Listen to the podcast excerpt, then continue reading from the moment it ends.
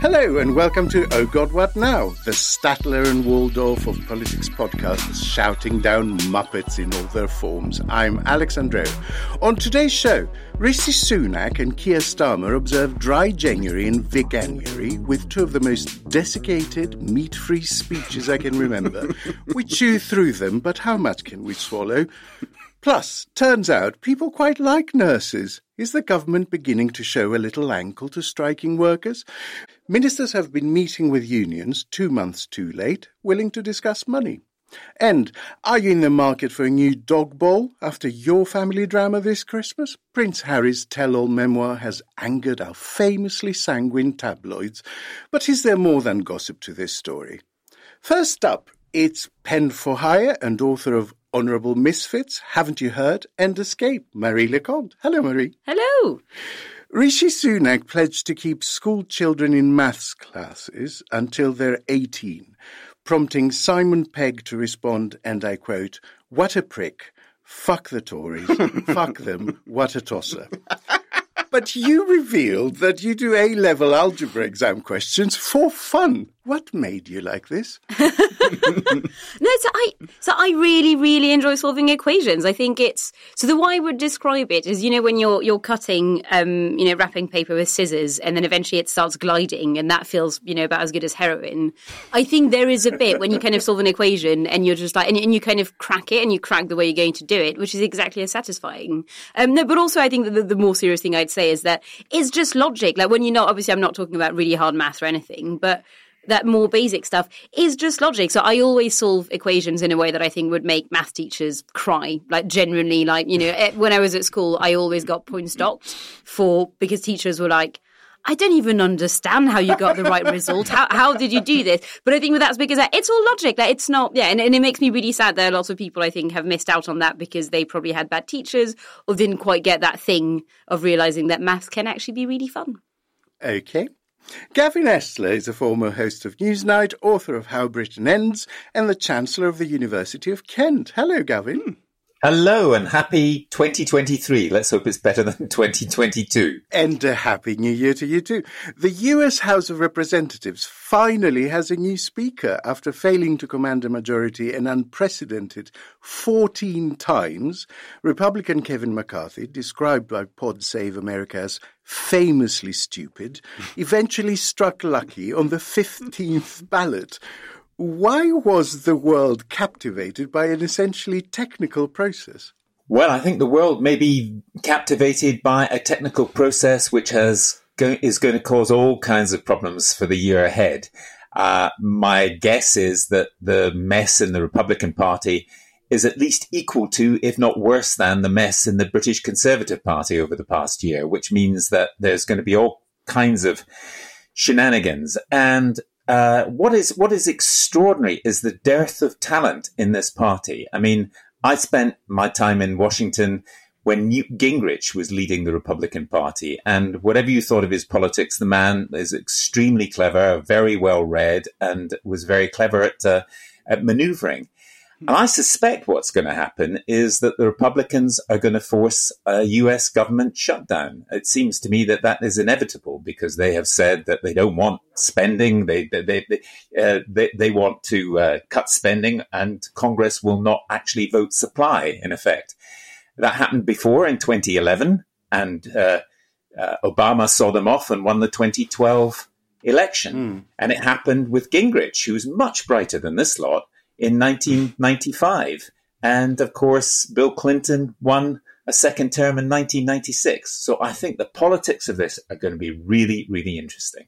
Who knew we would come to long for Newt Gingrich, right? there's, a, there's a terrifying symmetry to ceding huge amounts of power in the capital to the same loons that tried to storm the capital on the anniversary of it happening, I think. Ian Dunt is a co-host of Origin Story and the author of the upcoming How Westminster Works and Why It Doesn't. Hello, Ian. Hello. Over the weekend, uh, a group of Bolsonaro fanatics stormed the presidential palace in their capital, um, where could they have gotten that idea? Yes. Considering what we were just talking about. So they were trying to stop Lula from being sworn in, despite the fact that he had already been sworn in several days earlier and was not even in the city at the time. um, will this get worse, or, or do you think Lula has a chance to detoxify the country a little bit? He hasn't got much of a chance, you know because they're quite it goes back further than Bolsonaro, the Brazilian situation. It goes I mean at least to 2013. Do you remember the huge protests in Brazil in 2013 mm. over corruption, cost of living? After some shootings, wasn't it? Right, that's right. Yeah, it was it started with weirdly sort of train ticket prices and sort of escalated and escalated and escalated. And what followed was it's quite complex because it's ultimately the work the Workers' Party, Lula's party, which you know actually did a lot of the initial sort of fake news and divisiveness in the aftermath and the corruption in the aftermath of, of that moment. And then Bolsonaro comes in like this sort of injection of just pure toxin into the body, especially over COVID, but really over the whole whole of politics, just working on deception, working on division. So they're all there, and now what you've got is this influx of external actors from the US. I mean, Steve Bannon can't shut the fuck up about Brazil. He's mm. constantly sort of agitating. You look at Elon Musk, who I think we have to consider in a broadly similar category to these guys now, you know, making sure that lots of Brazilian accounts that have been taken off Twitter were reinstalled, saying, oh, this they're only taken off because of Brazilian left wing bias. Yeah. We see exactly what it fucking Sa- does to democracy. Sacked a load of moderators. Exactly, exactly. So now you've got those two things of the pre existing tensions and the influx of new actors. And of course, as you see across the world, the shadow of like putrid conspiracy theory theory and the damage that does to the democratic process. So look, he, he's got a chance, I guess, but he is himself a pretty divisive figure. And looking at the situation, you'd have to be a pretty optimistic person to think that he can truly heal it. I was just going to make a very stupid point, which is that I really enjoy the idea because obviously all the rioters were maybe perhaps a bit older and stuff, and like they're all on Facebook. Clearly, like, as we know, these people coordinate on Facebook. So it may just be that actually the inauguration took three days to reach them, and they're oh no, no, we must act now. if they were on MySpace, they'd be rioting next week.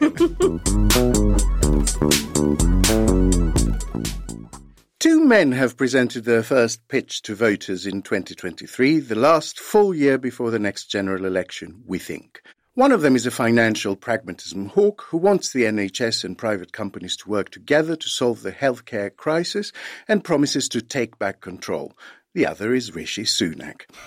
Sunak wants to solve the country's problems with more numeracy. In a way, he is right. Better numeracy might mean more voters see just how much the last 13 years have cost us. he has also made five pledges. He wants the nation to hold him to account if he doesn't deliver them, only he cannot say when we should expect he should, he should deliver them. Keir Starmer's speech, meanwhile, was beset by sound issues, marring his trademark dulcet and mellifluously scintillating delivery. Gavin, let's start with Sunak's speech. Um, industrialist and former Siemens uh, chief Jürgen Maier wrote that if a CEO had presented this to his board, it would be thrown out for being insultingly basic, bland, and obvious. What did you think of the PM's speech? I thought it was all those things. Uh, I should I should back up and say I have a slight sympathy for Rishi Sunak. I mean he's better than his predecessor, and he's better than the predecessor's predecessor, which isn't saying something very important. Those are not difficult re- bars to limbo under. It is, I accept, it's a fairly low bar. Uh, and the, we have had 12 years of shambles under the Conservatives. So, uh, uh but he's a decent bloke. Uh, he's not a communicator uh, listening to him just made me think, well, maybe we should teach more mathematics, but maybe we should also teach a little bit of public speaking as well, or mm. how not to be boring. And he did simply say things which are not in his gift to deliver. I mean, if inflation is cut, he can play a part in that, but he can't do it. And so uh, all we really know about him, frankly, is that he has got a, a, rather strange manner. He is not a, a, a great communicator he probably does use private healthcare since he wouldn't say that he uses the NHS. I can't imagine that he does, and that he um, he's he's better than the previous lot. But mm. whether the speech, I mean, I, I, personally, I found it. I know he's the prime minister, But I found it extraordinary that so much airtime was given to the speech, and given how hollow it was. Mm. Mm. Um, at times, he sounded like a sort of mynah bird doing vocal mimicry of bits of Tony Blair. I thought there were some mannerisms that were just strikingly similar. Um, his first two promises, you touched on them, to halve inflation and grow the economy. Are they not antithetical? Are there ways to encourage growth in the short term that won't stimulate inflation, and ways to cut inflation that won't shrink the economy? I don't, I don't get those two things. Well, I don't get uh, quite what kind of conservative he is in many ways. I mean, Mrs. Thatcher used to say you can't buck the market. Governments can do certain things, but they can't do everything. And what we have seen is a total loss of confidence in the United Kingdom as a place to invest money. We have seen, if you want to end the self harm, you could start with Brexit, for example, and try and ameliorate it, even if obviously politically it's impossible for him to row back in it. There's all kinds of things he can do. And to come up with the no excuses deliver seemed to me such an obvious hostage to fortune, mm. particularly since we're going to go into, I presume, a 2023 in which strikes will further dislocate the economy and further make us look like the sick man of Europe yet again, as we were in the 70s. Mm.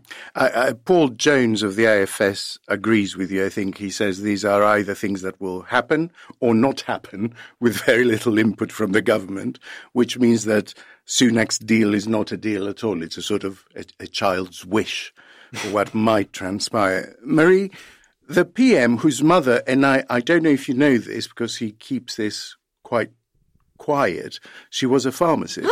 um, he has asked the public to hold him accountable if NHS waiting lists don't go down, but he's not offering any reform or extra resources to make that happen. So is this another thing that will either happen or not happen on its own? I, I find it quite puzzling. So after the speech, I sort of reached out to a few Conservative MPs to see what they'd made of it. And I mean, the, the responses were quite weird because they were just like, well, you know, it, it, was a speech of, yeah, we, we, agree with what he said, but, but also, you know. Yes, who wants longer? No, no, exactly. Like, yeah, we, we, we all, you know, we all think that nice things are nice and bad things are bad, but, you know, just have to wait and see, really. And I think that's kind of, I don't know, yeah, I, I just find it really odd that Rishi kind of came in, didn't do much for a while.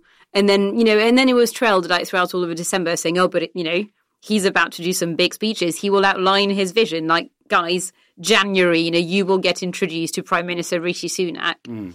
And then he gave that big speech that again was essentially just, well, are nice things nice and bad things bad?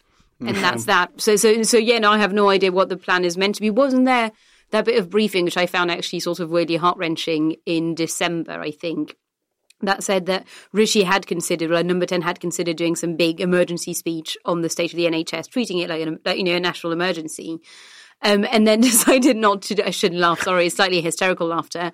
Uh, decided not to do it because actually they didn't have any solutions to offer. yeah. So so there was no point in doing a speech. They there was that extraordinary spokesperson um, thing where he said there's no plans hmm. um, to to say anything on this. Yeah, and every journalist yeah. was like, "What? Okay, how? I mean, what's what's happening right now?" Um, I love, by the way, it's the best summary I've heard of that speech. Is it was a speech. Perfect. I'm torn between wishy Sunak, by the way, and rishy washy. Um, oh, I, I quite like Rishi washy. I think there's there's uh, mileage to both of those. Um, is is the danger that this will create perverse incentives to deal with volume in the NHS rather than severity? If there's pressure um, coming on medics to reach for the lowest hanging fruit and push complex cases to the back of the queue, basically. I mean, I'm not, I'm not convinced it will because I'm not really sure that how do you how do you enforce that at a kind of national level, at a centralized level? They're not going to send people into sort of every hospital up and down the country to say, actually, you know, again, we've got these targets, you must reach them, otherwise, I don't know. So no, I, I think at hospital level, obviously, um, people like nurses and doctors will continue to offer the standard of care that they offer right now. I, I, don't really see how that's going to lead to basically anything bad or anything good. Um, that's so yeah, I'm not convinced anything will happen apart from things will probably get worse. Mm. Ian, he also promised to have debt falling. Most economists think there is zero chance of that happening in this parliament and possibly not even during the next. So why promise it? But I'm not sure that, I mean, none of these promises mean anything. And what he said, what No, no, he no. said- Nice things are nice. I think like, he, he No, was right. really You're clear. right. He was I really mean, I take it back. Yeah, yeah. the, no, that's the true. promise to have debt falling does mean debt falling. uh, So I think the, the inflation one has the most meaning because it has a, a time period on it. Yeah. he said this year. Yeah. okay, and, and he's basically saying that because basically the that's what the forecast. forecasts are. yeah, yeah. yeah. Although even then, the forecast can change. we promised not to fuck it up, basically. yeah, he's, he's not in charge, and the forecasts say that's what's going to happen. So he's got commitment on that one. On the rest, I mean, there's no time given for growing the economy. There was no time given for, for debt falling. No time given for NHS waiting lists. The the other solid promise was the small boats one because you can say. I promise I'm going to pass a law, which is the one thing he can do with, with incredible ease. Whether the law would work is another matter. What he said was, we will make sure our national debt is falling. So no time, no evaluation of it. I think what he'd be hoping for is that he would be able to demonstrate at some point before the next election that on some grading, you know, even a decline in the rate of increase in the debt over, if, if that happens for 90 seconds, that will be all he fucking talks about Yeah, at the yeah, election, Yeah, right? yeah. And then we will sit here in the studio and be like, oh, it's not actually true because we're the Guardian will have an analysis and no one will fucking care. Mm. They will just pound out that soundbite. his final promise, which you mentioned, to stop small boat crossings.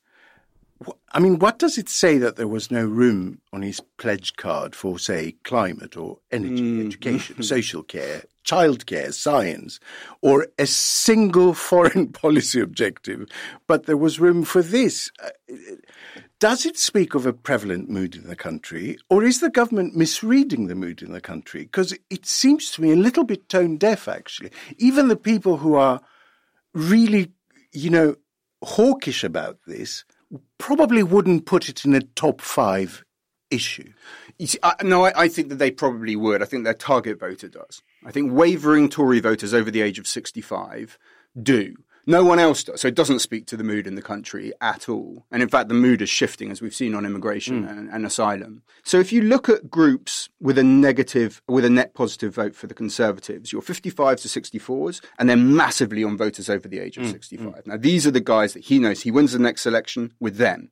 He doesn't win it with 18 to 35 year olds. Okay, that is all over. So that message is directly for them. It's not about it being a real problem in the objective world because it isn't. The numbers are perfectly manageable, far lower than they are in Europe. It's not about what's morally correct. And it's not about, despite what he says about the people's priorities, it's not about what the people want at all. It is about wavering target voters. And that's the area that they think they're taking significant damage on this issue. Hmm.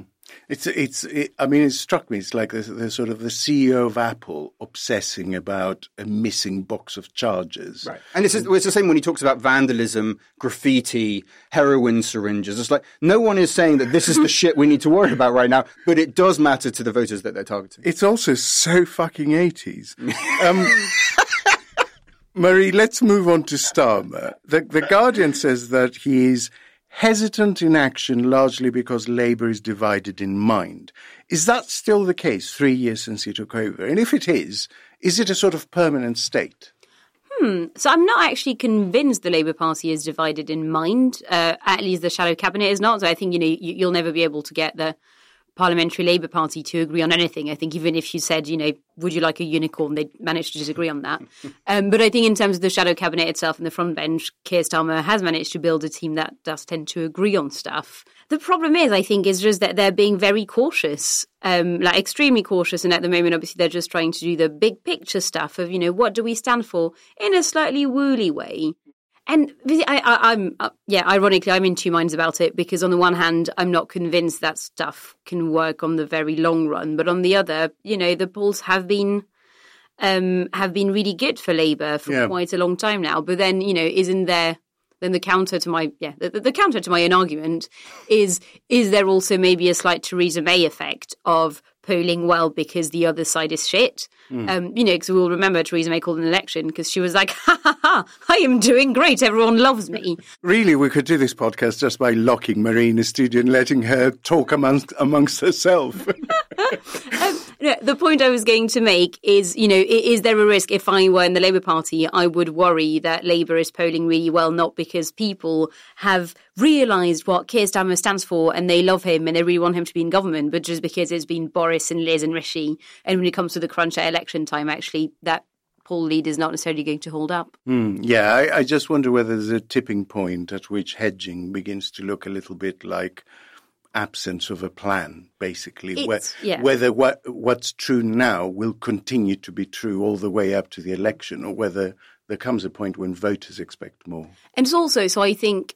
in slight defence of Labour, actually, I sort of get why they were staying a bit you know, kind of not showing their entire hand, uh, even last year, because they did not know what Conservative Party they would face at the next general election. And I think that was entirely right because mm. obviously, you know, Boris there and gone, Liz Truss there and gone. Now we've got Rishi it, you know, I, I, really can't see a world in which Rishi Sunak does not lead the Conservative Party into the next general election, which means that Labour can now say, okay, we now know who the opponent, mm, the mm, opponent mm. is, and actually that means we can set our stall properly. So yeah, just I, I would say I sort of defend their approach until now, but they've got to get moving.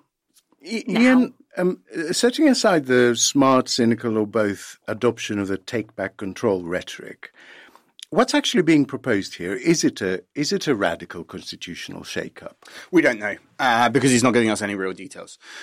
Um, but I rather liked all of his fuzzy directional chat because it's the same general fuzzy direction I would like things to go in. So it was two sides, right? The first side was central government. Yeah. And on central government, the quote was that it would respond and would aim towards clear, measurable objectives. Mm. Now, I know that sounds pr- preposterously low bar to set for central government. Yes, but we haven't had it for years. We have not had it for years. And honestly, I've just spent the last year of my life looking at the way government operates. And again, they do not operate according to clear, measurable, measurable mm. is the mm. key word here, um, objectives. The second part was devolution more power to local communities, which pretty much every Labour leader has talked about for my entire life. Um, and he talked about employment support, transport, energy, climate change, housing, culture, blah, blah, blah, on and on it goes. When they started getting asked about tax, Labour suddenly started getting really rather hesitant and was like, oh no, we don't really want them to have, you know, tax powers. I think you would obviously say the same thing for criminal law. Now, the trouble is with devolution, when that really works, when you have proper local power, is when you can mess around with criminal law obvious sort of case for this is like in the US with reform with the, of cannabis yeah, yeah. or something. You know, one area tries it, it works. Another area tries it. You get that kind of dynamism from small scale experimentation that you can't have in a highly centralized system. And the same with tax, you know, being able to say, well, fuck it. No, we are going to tax more here. And that's, this is what we're going to do with it. Mm. And we have more trust from voters to be able to do it because we live in the local area, because we know what needs to be done in transport. So, I, I, you know, you hear a lot about devolution. And I think when you dig into what they're saying on devolution, it looks a little bit sort of watercolory rather than big primary yes, colours. Yes, they're but talking about democratic participation at local level rather than and a bit of fiddling around and, and like you can you can trigger a response from government on powers that you should have and mm. it all just sounds a bit smudgy but it is the right idea. He's talking the right ideas, and whenever someone does that, which is quite rare in politics, you're like, "Oh, thank Christ." Hmm. Gavin, you ran for um, Change UK in the European Parliament elections in 2019 advocating for a people's vote. Starmer's borrowing of the leave rhetoric that take back control. Is that clever triangulation or can it come back to bite him? Well, it might be clever triangulation for those voters that Ian Dunt was talking about, the ones that uh, he may have to win over the Brexit voters who might have voted Labour and might vote Labour in the future. So it might be useful to him in some areas of England because they may say to themselves, oh, wait a minute, we were told we could take back control in 2016 if we voted for Brexit. Have we got more control? No, we haven't. We haven't got any more control over anything in our lives, if, if perhaps less. It won't work in Scotland. It will backfire immensely. Uh, you know, if you're the Scottish National Party and part of your part of what the argument within the SNP uh, goes as follows. Uh, we are in a voluntary union of the United Kingdom, which we cannot decide to leave in the way that people decided to leave the voluntary union of the European Union. Mm. And we're held against our will after we were promised we could stay in the EU, and every one of our electoral districts voted to remain. So take back control in Scotland could mean something very, very different. So I suspect it may be I, to be honest, I think it may be a, a, something that Labour Party are trying out, and they've got another year or more before we have an election, and they may decide to abandon it because I think it will work for some people, but it may not work for uh, keeping the union together, which is the basis of the Gordon Brown plan, which is the basis in some ways of Starmer's speech. Ian, the, the UK Statistics Authority has reprimanded the government twice last month alone for grossly misleading figures. One was the 800 billion um, that was attached to trade deals post Brexit, which turned out to be 80 billion, and even that's quite doubtful. The other one, billion, by the way, is like Austin Powers numbers. I know, right? I know. Right? it just sounds. Um, and and the other one was the 28 billion that they attached to giving um, NHS workers a pay rise. That again, the Statistics Authority said, don't say that. It's mm-hmm. just not true. So whatever happens, Sunak will claim he's delivered all five things. We yeah, we know yeah, that ahead of time. Do promises and pledges matter anymore at all? I mean, he's mostly doing it for PR reasons rather than actually securing something. You know, it's almost like I'd go further than this. You know, the ones that really worry me? It's like when Sunak sits there and during a speech, he promised, I think it was 7,000 new hospital beds and 20,000 police officers. Now, politicians of all parties fucking love doing this. And every time they come up with a promise with a very, very round number, you know that, that what is being proposed is not a sensible thing to propose. Like, there is no, there is no analysis of policing and crime in this country that happened to come up with the number 20,000 no, police. No. You know, it's just basically we need a big round number, so let's do that. This is just a stupid thing to want. Like, if you really care about protecting people from crime, you get into the roots of the thing and you look at the various causes, lots of which are quite complex and will not bow down to just a very easy to say number. So every time they're saying those pledges, you know that not only are they probably going to make up the numbers to pretend that they hit something that they didn't do, but that they're not having a sensible, mature, serious look at the problem that they came to be addressing.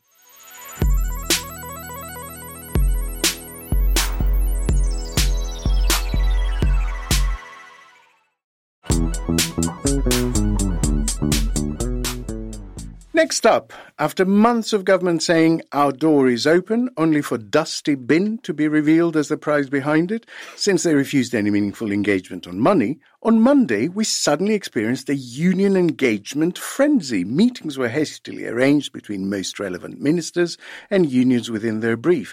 None of the meetings provided a resolution or arguably even progress. All the strikes that had been announced looked set to go ahead. All unions have described the meetings as disappointing.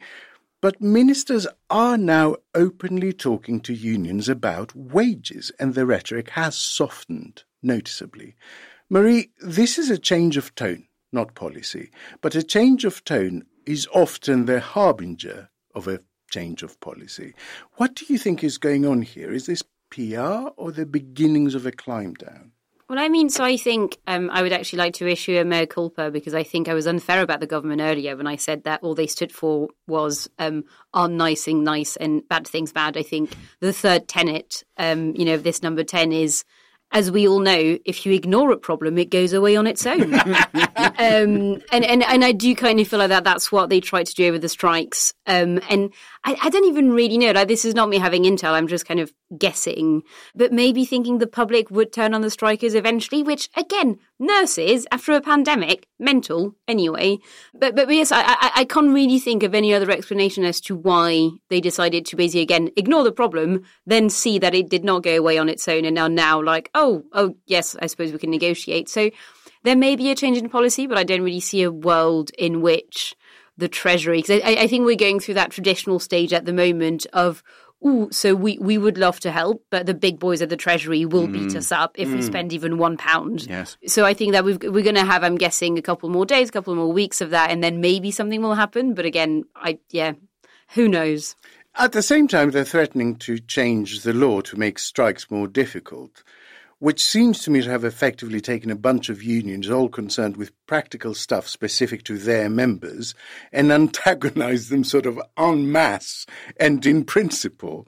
Um, some are now whispering the words general strike. What, what would that look like? That would be quite hard to know because that's not been attempted, obviously, for a very long time. And solidarity strikes are also banned in Britain, thanks to one Margaret Thatcher. Um, so there could not be a case of actually a general strike of, you know, starting with solidarity strikes and kind of, you know, building up and up from that. So but see, I, I, don't really know what to make of it because I, I, do find it really interesting how little outrage there is over, you know, sort of everything at the moment in terms of, you know, healthcare, the cost of living crisis, etc. There's not quite that kind of like swell of anger, which one might um, expect. And I don't know if it's because people are knackered, uh, especially coming out of the pandemic, or like someone was making the point there may not be many marches at the moment because it's the winter, mm. uh, etc. So I genuinely I have no idea, but I will be interested to see what happens. Like genuinely, I know that's going to sound glib, but once it gets warmer. Um, and once things, I, I, I, wouldn't be surprised seeing, you know, even just massive protests um, over the summer. It's just example. quite strange to me. Like, for instance, looking at railways, looking at the NHS, these are services that we know run in part on goodwill, right? They run by people accepting loads of overtime and double shifts and all of that mm. stuff. Mm. And they could they would not even have to strike if, if like all the unions decide that their members are going to work to rule, which they can do under the hmm. rules. Mm. I mean, that would be enough, it seems to me, to cause significant disruption. Because, no, because I feel like that happened with, I can't remember which train franchise did that. Um, but yeah, yeah, that was definitely, all. was it the tube? I can remember that there was definitely a transport thing of saying, actually, it's not even a strike, it's just people doing the work they're paid to do, which is why you will not get home today. Bye. Yeah.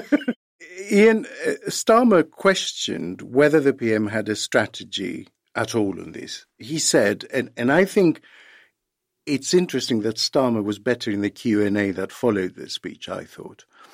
So he said, will he go in a room in a few weeks to reach an agreement he could have reached months ago before the strikes, before all that distress for people, or slug it out month after month in a war with nurses? Did the government go into this without an exit strategy? Is there a, an exit strategy? I think they did go into it with that. I think there was a sort of a, I mean, there were, and I think Mary's exactly right to talk about the Treasury and all this because you can just imagine the fucking noises the Treasury will be making at the moment. This is part of the parcel of what is terribly wrong with that department and almost constantly is.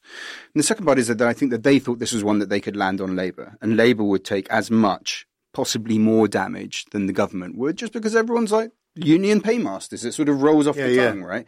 But actually, that hasn't really happened. And I, and I'm kind of as surprised as they are. Like, uh, to be honest, if you had asked me six months ago, would support for the strikes hold up at this point, at this level, I would have predicted that no, it wouldn't. Mm. And I think you get that same sense of surprise from Starmer, and I think you get it from Sunak of just the sense of like, this isn't how it's supposed to fucking go. Remember what it used to be like with Bob? Yeah, yeah, yeah. You know, it was just like eventually they'll turn. I think part of that is is the, the role that nurses have had as the figureheads, and maybe coming off austerity and COVID. There's more of a public sense of, hang on, my life is like their life. But for whatever it is, it is different. And so, yes, I think the government went into it really without much of a plan, except assuming that the usual dynamics would prevail. And the usual dynamics have not prevailed. Because it's getting to the point now, because of the time that has passed, that there is really no successful exit strategy. If they do a deal, yeah. they look like they could have done that two months, three months ago. And if they don't do a deal, then we continue to be in this situation. The polling has remained stubborn in ascribing blame for the strikes to the government and expressing solidarity with workers, but also on general voting intention. The Sunak bounce is just fizzling away, and the Labour lead is recovering to what it was in early November. He reduced it from 27 points to 22 in his first 10 days. Then there was a bit of up and down, and it's now back to 22 points. Mm-hmm. Has the Thatcherite gamble to sort of go to war with the unions backfired, basically? Do, is that now a fixed outcome? I don't think it goes that way. I think it's that, um, well, the first thing to say is, is that Sunak is quite shit, actually. As Gavin was saying earlier, his presentational manner is actually oddly quite similar to Liz Truss's, which is that he speaks as if he's talking to children. It's an incredibly yeah. patronizing yeah. manner. Mm. It's quite, really quite infuriating yeah. to watch him. And that, by the way, I, I, don't think that David David Cameron was like a used car salesman, but he didn't talk to you like you were a child. And Gordon Brown and, and Tony Blair certainly didn't. You know, so suddenly he, he's actually he's not just bland and pointless. He's actually quite an irritating man to, to listen to, especially when he's talking pure vacuity. So you've got this presentational thing where Starmer is obviously not a presentational firepower, but then it doesn't really matter because the other guy is actually worse presentationally. So then the standard dynamics just take over. And the standard dynamics are this is a government that's been in charge for 13 years. They've accomplished seemingly absolutely fucking nothing. And now the country is falling apart. So that seems to me like the beginning and the end of the explanation of why the polling is the way that it is. Mm. Gavin, going back to Sunak's pledges, two of them hinged directly on NHS staff and border staff, civil servants, not striking. And arguably, the three economic pledges also depend on activity not being hobbled by strikes. So when the PM says he will either deliver or he won't, no excuses, has he handed workers a huge negotiating chip? I mean, if they stay out on strike, they can basically ensure he doesn't deliver on his key five pledges. Uh, well, yes, he has uh, handed uh, workers precisely that. There, there, there is no strategy. There is absolutely no strategy, and there has not been right through the Johnson years either. There's what can we do for tomorrow morning's headlines? Mm. That's mm. the strategy. And so, therefore, we got Boris Johnson talking about my hobby is painting buses, which hit, hit the headlines because we all thought he'd gone bonkers. Um, toy buses. So there is no strategy. And secondly, the union leaders this lot are very good communicators. They mm-hmm. speak human. Um, uh, the, the nurses leaders absolutely speak human, and the nurses and others, other healthcare workers that are interviewed, the ambulance staff and so on, speak the way you would like to be spoken to if you found yourself collapsed on a pavement or dragged into hospital because you were you were you were very ill. So there's a great difference in communications between people that we don't trust that we don't believe, mm. and they don't really seem to know what their plan is. So uh, I think Sunak has handed, uh, he, well, first of all, he's picked the wrong fight with the wrong people, and he has suggested that he will have to be judged on it, and we already judge him. And I, I think one other thing is most of us, perhaps in the time of the miners' strike, didn't know any miners. But we do hmm. know nurses, we do know doctors, we That's do know junior doctors, or we do know somebody who's been sick. Barristers, civil servants. exactly. and they are human beings who also speak human. So I think this government is on a loser here. And how they're going to get out of it, I have no idea, because Ian is absolutely right. The Treasury will be saying all the time, we can't afford it, whatever it is. It's interesting that, that you mention that because I did want to ask you. You've been on the beat a long time, and and these latest strikes have been notable, I think, for excellent media strategy by unions, sort of executed in an incredibly sav- savvy way. How central to this battle has the absence of a sort of controversial lightning rod figure like McCluskey or going further back, Scargill? How how important has that been? I think it has been really important, actually. I mean, uh, I think Mick Lynch uh, has been able to communicate the, the workers' position on the railways uh, brilliantly. And he takes questions and he actually answers them. Now, you may disagree with him. You may think they shouldn't strike. You may think all sorts of things.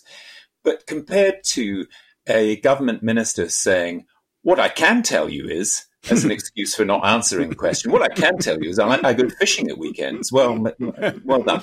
You know, uh, whereas uh, and, and Mick Lynch is actually quite funny. Now it's not just him. I think I, I say I think the nurses. Yes, across the board. I haven't seen a bad performer on yeah. this, to be honest. Because I don't think they're. I think in a way they're not performing, are they? They genuinely believe what they're saying and mm. are trying to represent their workers.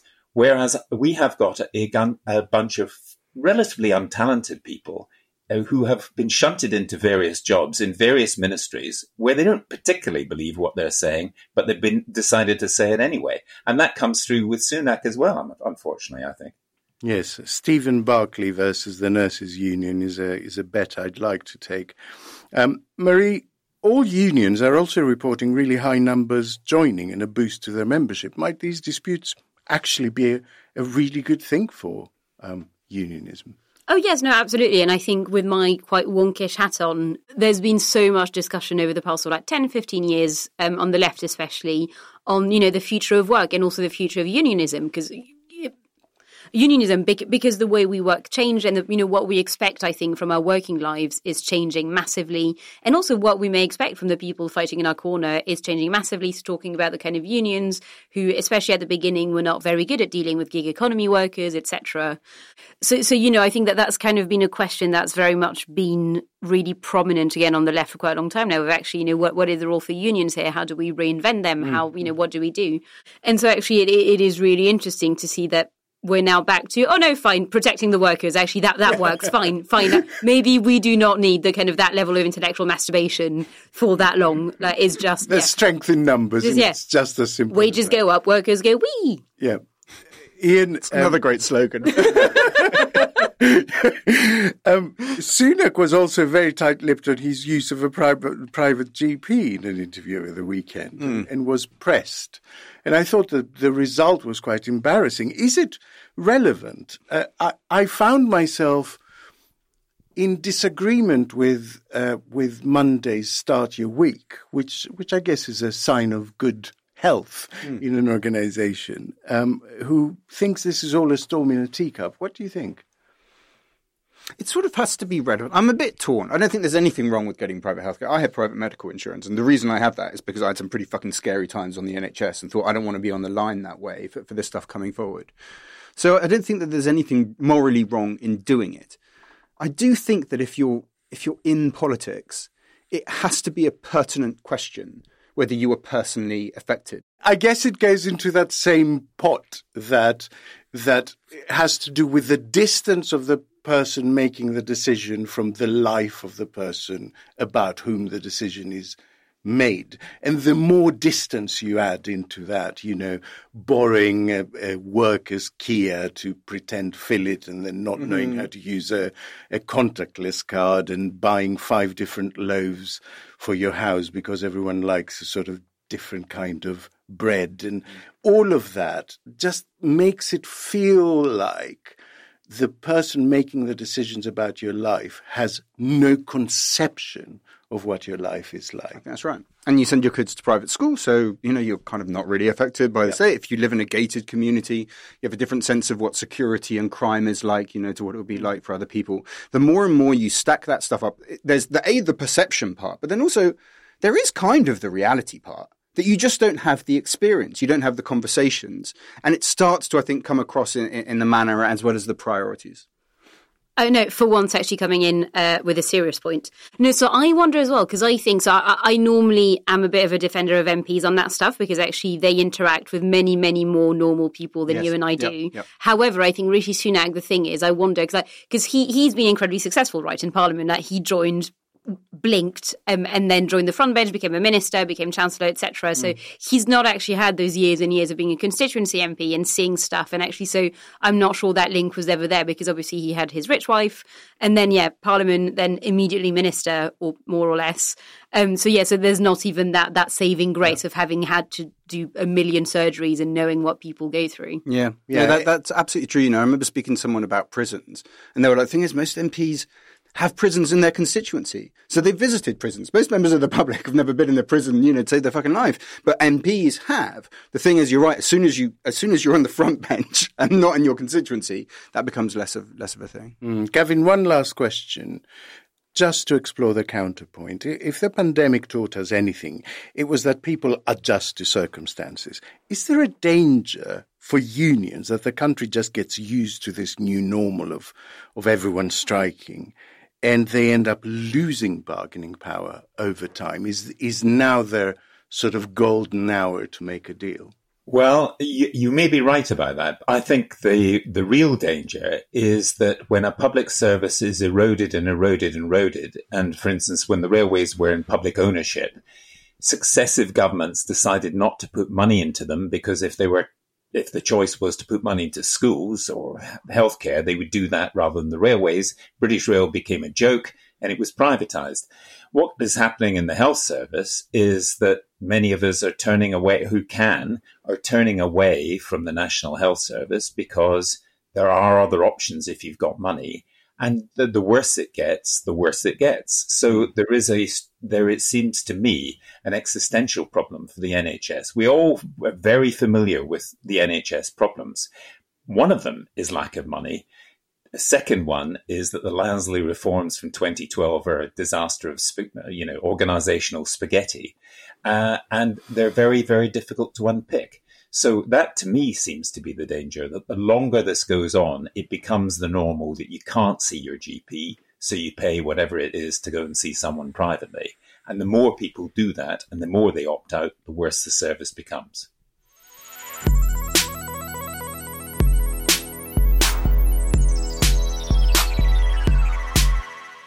Now, Prince Harry has been doing interviews ahead of the release of his autobiography, the pithily titled Spare. The book contains a lot of frank admissions, including that he had a frostbitten penis at William and Kate's wedding, and an alternative lyric, I think, for Merry Christmas to You. Ian, there there is a certain. I'm going to count the number of very prominent public figures about whose penis you have referred to over the course of this episode. Oh, oh just this episode. I was was going to say you were going to have a you're going to have a jo- job on your hands if you went to all the podcasts, so to speak. Um, there is a certain toxicity inherent to a tell-all autobiography. Yeah. I mean, something juicy is needed to sell your story. And every autobiography is essentially an invasion of privacy for the people in the author's life. So why does our media love former page three models dumping on ex-husbands, but clutches it, it, its pearls on this? That, that's the aspect that's interested me. None of the sort of royal drama, but why we have a different expectation of privacy and decorum from celebrities of status.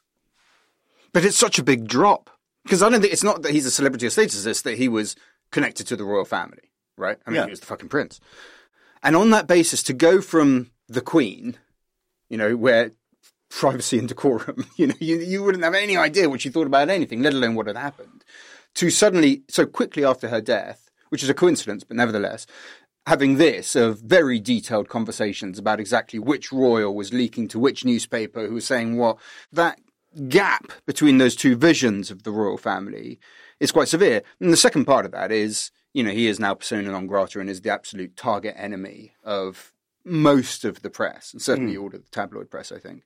So you can look at the, if you, someone on Twitter put up an example of, of how he was treated when he was in the Afghan war and said that he had killed people and how he was being treated now over exactly, pretty Yeah, much exactly yeah. the same comments. I mean, there- there's a slight difference in that he, he put the number. But, you know, of course it was like light and day. And so it's not on an objective appraisal of what's being said. It's on the basis of who is saying it. Hmm. I mean, my I guess my thesis would be that it's it's Elizabeth II that was the aberration in that that the royal story has been a salacious sort of really quite colourful soap opera for many centuries. Uh, and it's Elizabeth II that was different in that respect by being quite, you know, because what did we have just before? We had a brother deciding to marry Yeah. a divorced person and abdicate the throne. You know, all of that seems to me to be in the same ballpark as But she's all, but she's all we've known. For the vast majority of us, she's all we've known. Gavin, much of the criticism recently has focused on Harry's drug use and also the mention in his book of his sort of kill tally in Afghanistan. Are either of those things a rich, damaged young person taking drugs or the fact that soldiers in wars kill enemy soldiers? Are, are, are these in any way revelations? I mean, I, I don't, I don't understand. that. Alex, Alex, the Pope is Catholic. There's no question about that. Uh, bears do defecate in woods. Uh, teenage boys of certain means and rather aimless, presumably, quite often take drugs. I really, frankly, my dear, I don't give a damn. No, I, really- I, I look, think I completely understand that. So, which is why this is a Yeah. sort of goggle box version. I'm not fascinating by the thing. I'm fascinating by people watching the thing and going, "Oh my goodness! You know, mm-hmm. this rich kid took coke." Isn't isn't that the point? And to go back to your point about the- about Queen Elizabeth II, our head of state is a monarch. Our head of state is not the royal family with all the bits and uh, the hangers on and so on. And that's it is very very odd to me as someone who finds it almost impossible to read any of this nonsense, to take seriously the journalistic commentary from people who've never met Prince Harry. I've never met him. I don't know anything about him. Uh, and I'm well aware that this is his autobiography. But I have to say, I was trying to think of which autobiographies of anybody I've ever read. And the last one, I think, was Barack Obama, who did stuff, you know, who was quite interesting and who also took drugs Also- as a young guy. Uh, also talked about his penis. And also talked about it. But to read the Come on, man. This is one for Ian. This is one for Ian. but to read the commentary from journalists and royal correspondents about this, I just my heart aches. I'm sorry, I just can't bear it. Marie, he's he said he wants to repair family relations. Are these the actions of someone who wants to bury the hatchet. Is a, is a frank conversation actually a prerequisite to healing rifts? Or can repression work just as well, if not better? I mean, that, that genuinely feels like the beginning of a, another hour long Yes. podcast on psychotherapy.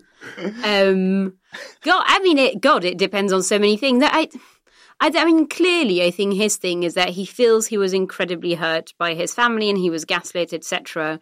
So I'm guessing if I were to try and get into his head, that he's kind of nearly trying to level the playing field of saying, actually, you know, you made me have this horrible time for a very long time. I'm putting all this out in the open so we can start afresh. However, I'm not entirely convinced that's how human relationships work. Like, I, don't, I don't, you know, I, I respect the idea, and I think we've all had people in our life at a time or another we've gone, well, if I tell them everything, then, you know, again, we can start afresh. And has that ever worked? I'm not convinced. So I, I think that's what he thinks he's doing. I'm not convinced that's the best way of going about it. It's about time this podcast came out for a good, healthy dose of English emotional repression. Yes. This is what we need. Yes. Many relationships have gone on just fine as long as no one fucking talks about shit. Oh, yes. Ian, in another way, this is a story of very ordinary politics, cruelty, bullying inherent in many family relationships. Not, mi- not mine particularly, but you see a lot of people going, oh, you know, I know brothers who have decked each other. Is there a constitutional danger in demystifying the royal family to this extent, precisely at a time when people are starting to think, what are they actually for? Do we need them? I don't know if people are thinking that way right now. I mean, I, I- haven't. I, my, my Republican friends, which pretty much all my friends, have been telling me that for decades now, and it never seems to materialise. Um, Because of people like you. Yeah, because of yes, well, largely yes, because of people like me. Um, so look, I, I think it's probably a bit safer now than where it was when they did um, the American interview where they were talking about racism. Because he's starting to play down the racism stuff now, and he's talking in a very different way with sort of this sort of anti-press campaign of leaking and that, you know who's going to hold the press to account and, and some more personal stuff. Now that to me is crucial because the, the function of the monarchy is PR. That is 100% what it is. It's Yeah. supposed to be telling a national story and reflecting the national story. And it cannot do that if it gets sucked into a culture war division. So as soon as it became about racism, you could see the split go right along mm. the mm. traditional culture war scene, yeah. right? And then you're like, that shit is existential because that means actually you cannot reflect the country. You know, you beca- if the royal family went into the sort of right wing or conservative reactionary side of that cultural assessment, that's an existential threat potentially if it grew. But it has it stopped growing. Actually, that debate It's moved it away. it's moved it away. He's he's not on the racism stuff. He's on the press stuff, which is just this sort of whiffle waffle about who you know who watches the Watchmen and all of that kind of stuff. We've heard that shit before from Hugh Grant, and now we're hearing it from him, right? I mean, fine, but that that seems to be far less dangerous to the royal family in the long term than any of the stuff that was being talked about last year. Mm, Gavin, the flip side of that, the royal family, like I said, it has been Britain's national soap opera for centuries. Does the public secretly love the theatre? Does this sort of thing actually help the monarchy by taking the place of a real constitutional debate? Yes, it absolutely does. Uh, but two observations on that. One is that uh, the week before Princess Diana died, there were all kinds of salacious stories about her love life in the, the British newspapers. The week after Diana died, there was national mourning. There were people. In fact, I talked to some. One, one of whom said said to me, um, "I felt more for Diana's death than I did for the death of my mother," which is such a weird thing to Oh, say. But Jesus, fuck. so there is a section of the public that loves loves all this, and the second part of it is, you know, when we talk about the constitutional implications of this, I think if you asked anybody in in the street in Britain what what is meant by the crown in Parliament or the royal prerogative, they would their eyes would either glaze over or they wouldn't have a clue. Uh, people like the idea, I think, of having a figurehead, a national figurehead that we don't elect, um, who is somehow in a slightly different plane. Mm, mm. And we're not governed by, you know, the head of state is the monarch, it's not the royal family. So to that extent, some members of it and how they behave can be interesting without being threatening or mm. directly relevant. So if Harry does some crazy things, he's the crazy member of the family, or alternatively, he's the guy that you can relate to because he's in a, a marriage with this lovely woman that he's clearly fallen in love with, and so on. Uh, you know, so it's a human story that we can all relate to, and it's a lot more interesting than the constitutional role of the monarch, which actually, when you strip away a lot of the uh, the ceremony and the and the, and the dressing up, is not actually all that exacting, and most people don't understand it anyway. Marie, finally, uh, you hinted at this earlier. This this sort of strategy to reveal everything so that the the press in this country holds no power over him anymore. It is part of the rage of the tabloid press down to the fact that he is circumventing them and telling the story in his terms rather than you know i mean mm. everyone seems to be shocked that you know he took drugs and revealed it in an autobiography. If mm. they had uncovered it, it would be a front page splash for days and days and days. Also, isn't it? I suppose that it was a very well oiled relationship between the royal family and the British press, especially from. So I'd really recommend actually, I think it's Mail Men uh, by Adrian Addison, which has some tremendous anecdotes of what was it? So I think, was it Charles and Diana went on their honeymoon um, and the hacks found out where it was some like really random remote island and so managed to fly there all separately obviously they're all trying to get the scoop. Um, and then the first person who found them managed to take some pictures and send them via some technology I'm too young to know about, mm. I'm very sorry. And then cut off all the wires so like the other snappers, the other photographers could not do the same for their own newspaper. Yeah.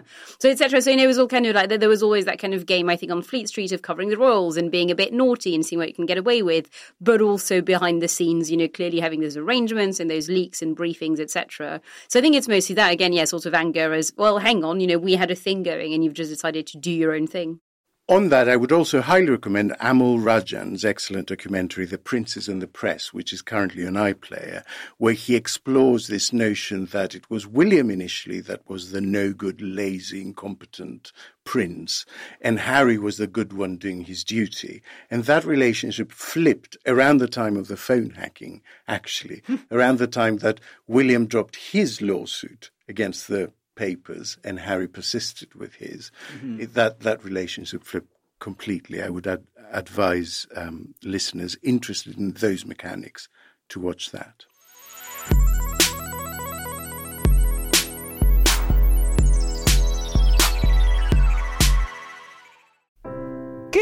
News! Your favourite history nerds are back. Yes, we at We Are History have been trawling the history shelves of our local bookshops. Well, I have, John. You mostly went round finding your books and moving them to the front of the displays. If I can find them, it's a bonus. We are ready to tell you all about what we've learned from the revolting French to some revolting women. Via some Brits abroad and a foul mouthed Irishman. So download We Are History, our laughable attempt at a silly history podcast. With me, John O'Farrell. And me, Angela Barnes. Wherever you get your podcasts.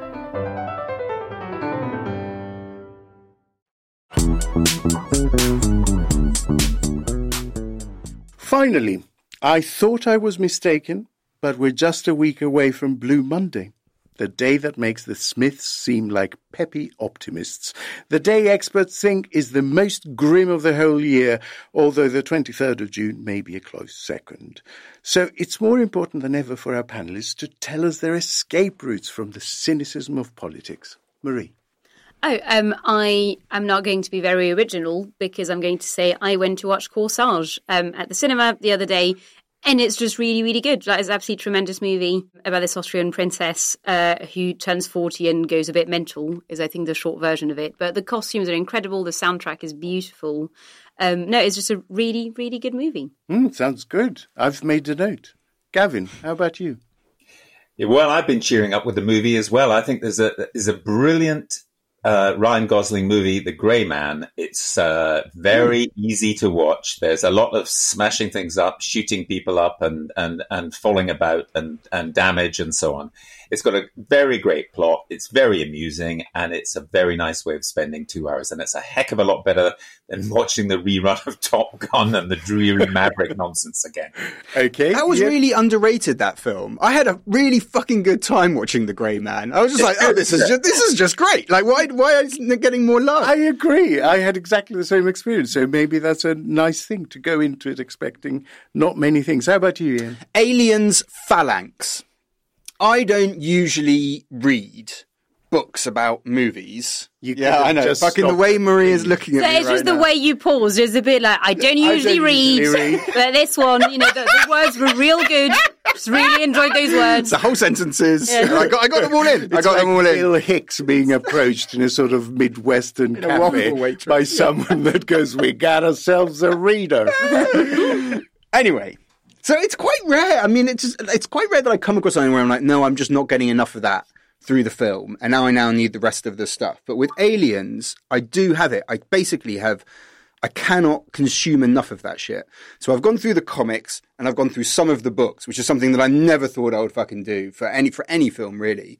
And almost all of them are just utter tosh. It's basically like hmm. Weyland-Yutani is going to see if they can weaponize the aliens. Oh, but it's all gone wrong and they've run out of control. And everyone's just like, fuck me, not this again. But Aliens Phalanx is a book set in this kind of medieval kind of world with these fortresses and, and the aliens are attacked. It's basically Game of Thrones meets Aliens. Okay, Okay. Which is a Yeah, I'm sold. smarmy, I'm sold. exactly, but I'm it's sold. pretty fucking good. Um, so I've been watching The Rig on Amazon Prime. Um, really interesting concept, incredible amount of talent in there. Um, and I've kept watching it because it's just astonishing how awful it is. Um, considering the amount of talent and money that's gone in it. What It- kind of a recommendation is No, this? seriously, I watch it agog at how bad the dialogue and the acting is. It, it, it, it is genuinely at times like Amdram people improvising terrible stuff. Um, and so to counteract that, I'm also rewatching all of Sherlock. And that's the end of the Tuesday edition of Oh God What Now. Since you're doing dry January, I know you. Why don't you spend that pint money on something that's good for the body and the soul? Back us on Patreon for as little as £2 a month for added content like our Thursday Extra and our Monday minicast Oh God What Else, as well as exclusive bonuses like merchandise and early access to live show tickets. Here's our theme tune, Demon is a Monster by Cornershop, along with a thank you to some of our lovely, lovely backers.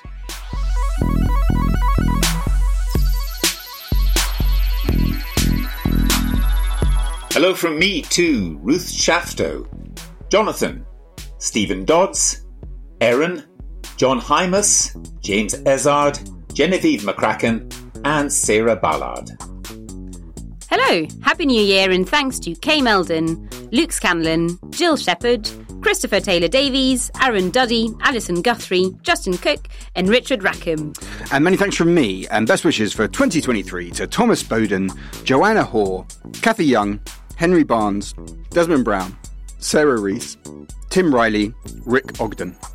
And finally, a huge thanks and best wishes from me to Peter Douglas, Paul Harris, Kieran Garland, Lauren Worry, Andrea Leopard, Catherine Byrne, Chris Chapar, Steve Granger. Thank you for listening. We'll see you at the end of the week for another episode.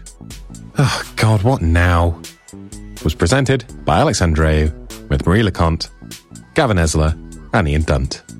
The group editor was Andrew Harrison. The lead producer was Jacob Jarvis, with production from Jet Gerbertson, Kasia Tomaszewicz, and me, Alex Reese. Our marketing manager is Gina Richard.